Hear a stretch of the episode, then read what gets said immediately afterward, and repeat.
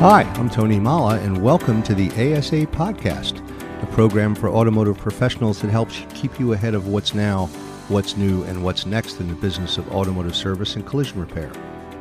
This podcast is brought to you by the Automotive Service Association, dedicated to driving your success. And we'll be sharing information, insight, and inspiration that will not just help you make a living, it will help you make a difference. Hi, today I'm talking with Jennifer Maher, CEO of TechForce and America's Automotive Trust, and the first winner of the Techs Rock Award, Mel Algier, a technician at Barnesworth Chevrolet in Canandaigua, New York. And Jennifer, welcome. Glad you could make it today. Hello. Nice to talk with you, Tony. And Mel, again, very nice to meet you virtually. Thank you. It's nice to meet you too. Jen, let's start with you. Uh, can you give us a little recap on exactly what is the Techs Rock Award? Well, TechForce Foundation, of course, is a nonprofit 501c3, and we are the champions of the future and working technicians around the country who help keep America rolling. We always have the tagline that when Techs Rock, America rolls. So our partners and supporters said, why not create the Techs Rock Awards and celebrate the technicians who really rock? So we put together this competition, awards and nominations, and asked people to nominate technicians who they believe rock, but not necessarily for their skill sets, but instead for kind of the mission of TechForce, which is to inspire the next generation. So we came up with several categories about looking for technicians who are really paving the way helping to uh, inspire the next generation of technicians and taking them under their wings. So that's what the Technicians and the Techs Rock Awards is all about. Well, I think it's completely appropriate that the very first winner was a woman. Melanie Algier was selected as the inaugural winner of the Techs Rock Award.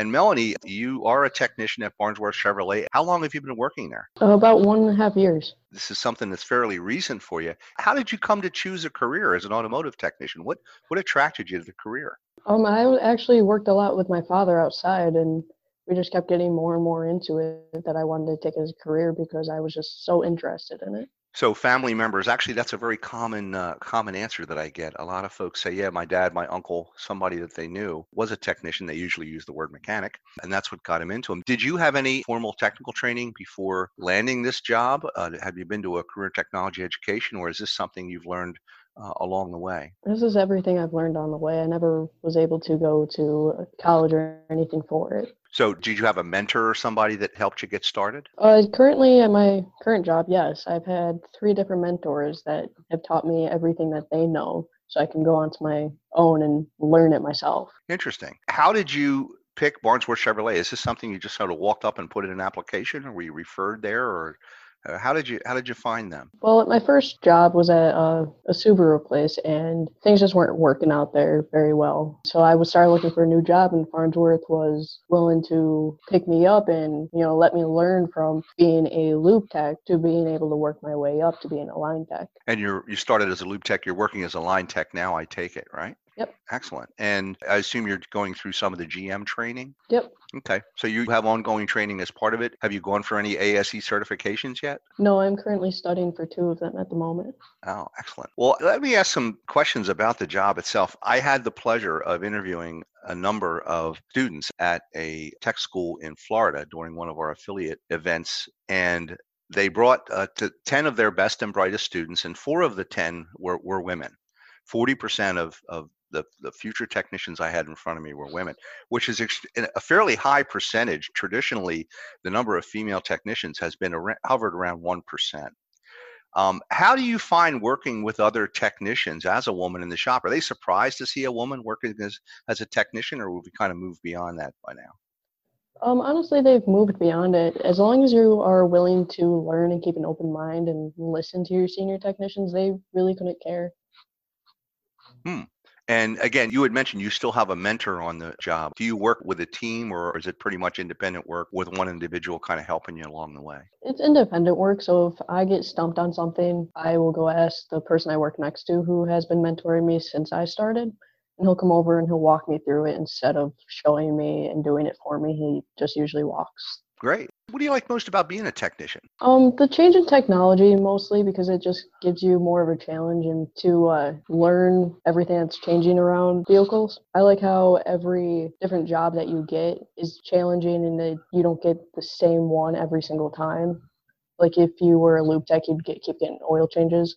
Or if you're a line tech, you every job is different. So you like the variety and the challenge that comes with it. Yes.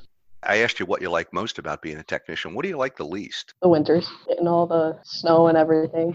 Yeah, Canandaigua, New York. I assume it gets cold up there uh, in the winter months. If you're working at a dealership, I presume, of course, uh, most of the work being done is inside the heated shop. We've come a long way, I know, from the old days when basically it was the same temperature inside as it was outside. Yep. Chevrolet has a training program. I assume you have a set training process that you go through uh, at the dealership. Do they have an, an established training regimen that they want their technicians to do? Yep, they have a center of learning where some of them are web-based training, so they're pre-recorded and they're videos that you just watch through and you answer questions as you go.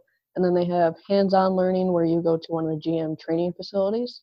And they also have broadcasts that you watch one of your mentors through a computer while they teach you. So ongoing training is part and parcel of what you're doing as a technician, just to keep up with the technology, I would imagine, right? Yep.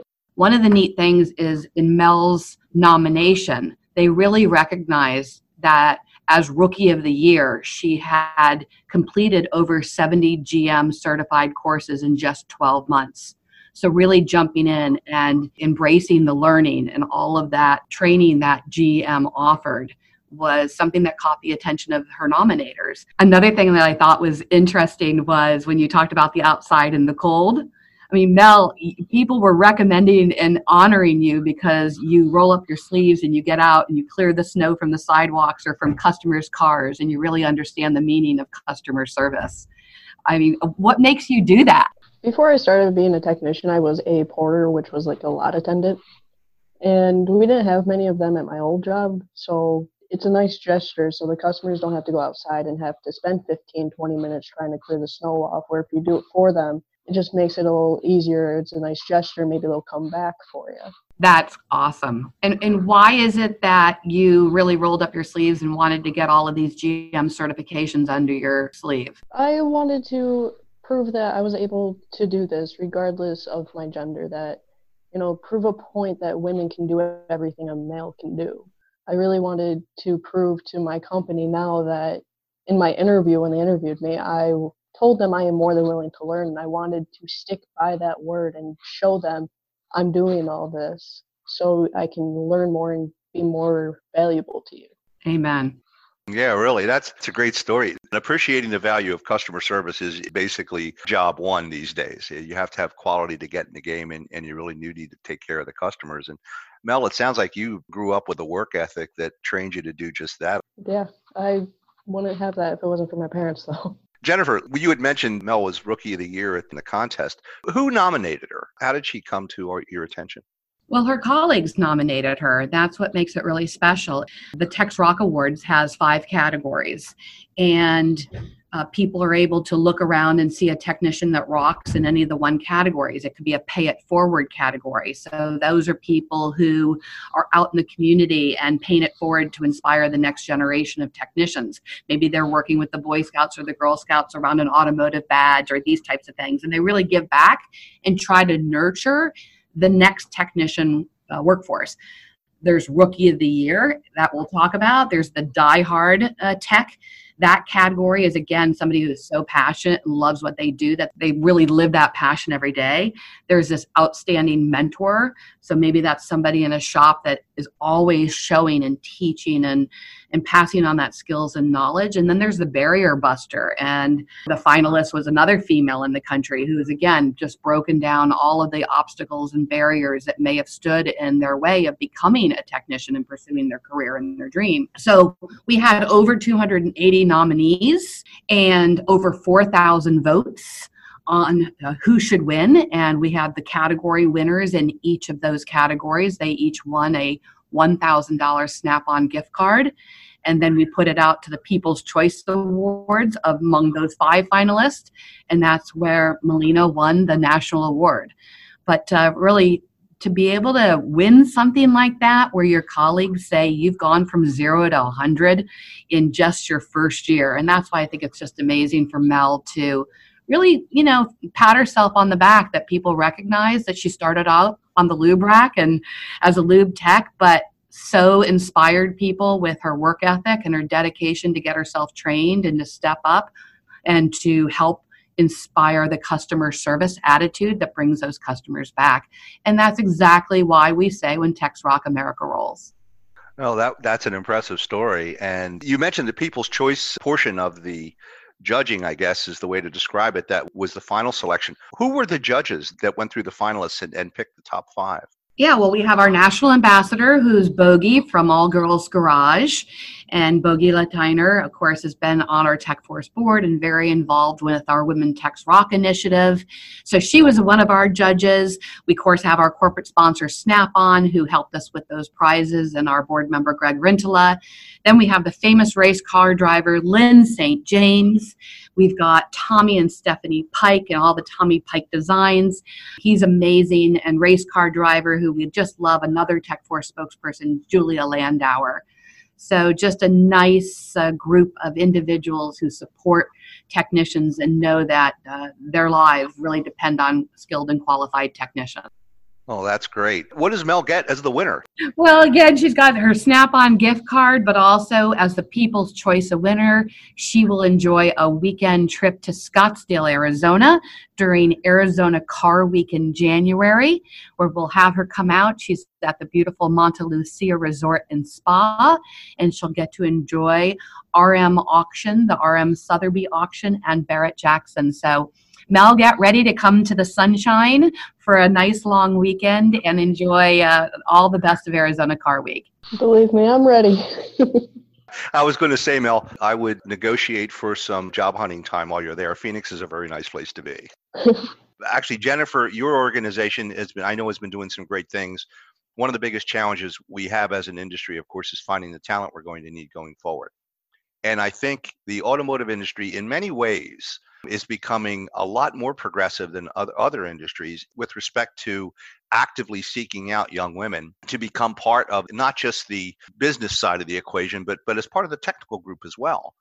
It's something that I know has always been regarded as kind of a male dominated industry, but that is changing. And in fact, in years past, I know several of the manufacturers actually had very active programs to recruit young women as service consultants because 50% of the market out there 50% of the folks bringing cars in for service are women.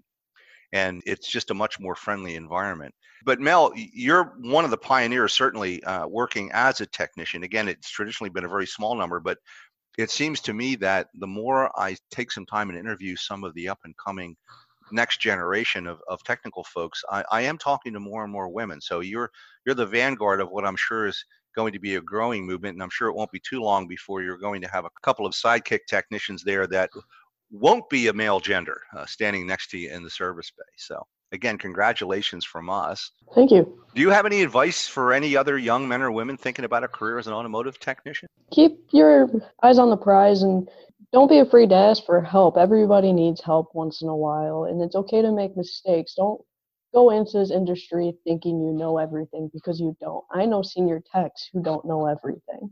It's very difficult to, you know, get started. But once you get started and you get the groove of everything, you will succeed. I can't think of a better last word. Mel, congratulations. Thank you for your time today. We really appreciate being able to speak with you. Thank you, and thank you for having me.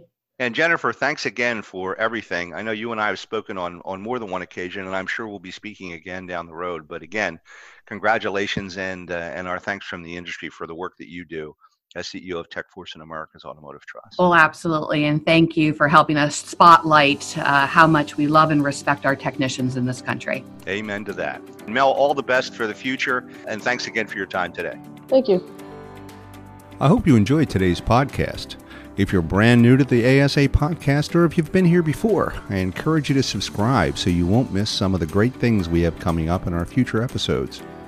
Just hit the subscribe button wherever you're listening and you'll be good to go. If you enjoy our podcast and find our content valuable, make sure to leave a rating and review wherever you are listening to this. And if you're an automotive service facility shop owner listening to this podcast and you'd like to know more about ASA, I invite you to visit our website at asashop.org. I'm Tony Molla, and thanks for listening.